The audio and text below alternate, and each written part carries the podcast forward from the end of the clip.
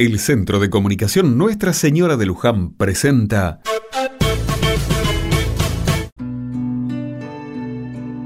Otra mirada. El barrio hoy amaneció convulsionado.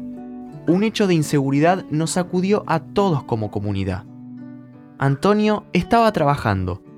Iba con su bicicleta para cumplir con un reparto cuando uno o dos delincuentes en moto lo asaltaron.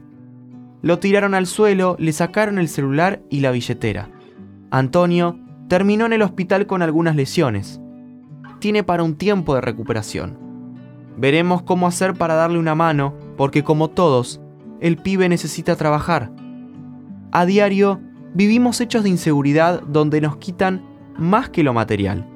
Nos quitan la libertad. Se llevan objetos de valor, pero nos dejan miedos, angustias e incertidumbres. Gracias a Dios, Antonio está vivo, y eso en estos tiempos violentos no es poca cosa. Sin embargo, falta para el alivio. ¿Cómo seguimos entonces?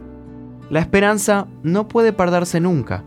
Tiene que ser un motor para que sumado a acciones concretas, cambiemos la violencia por paz.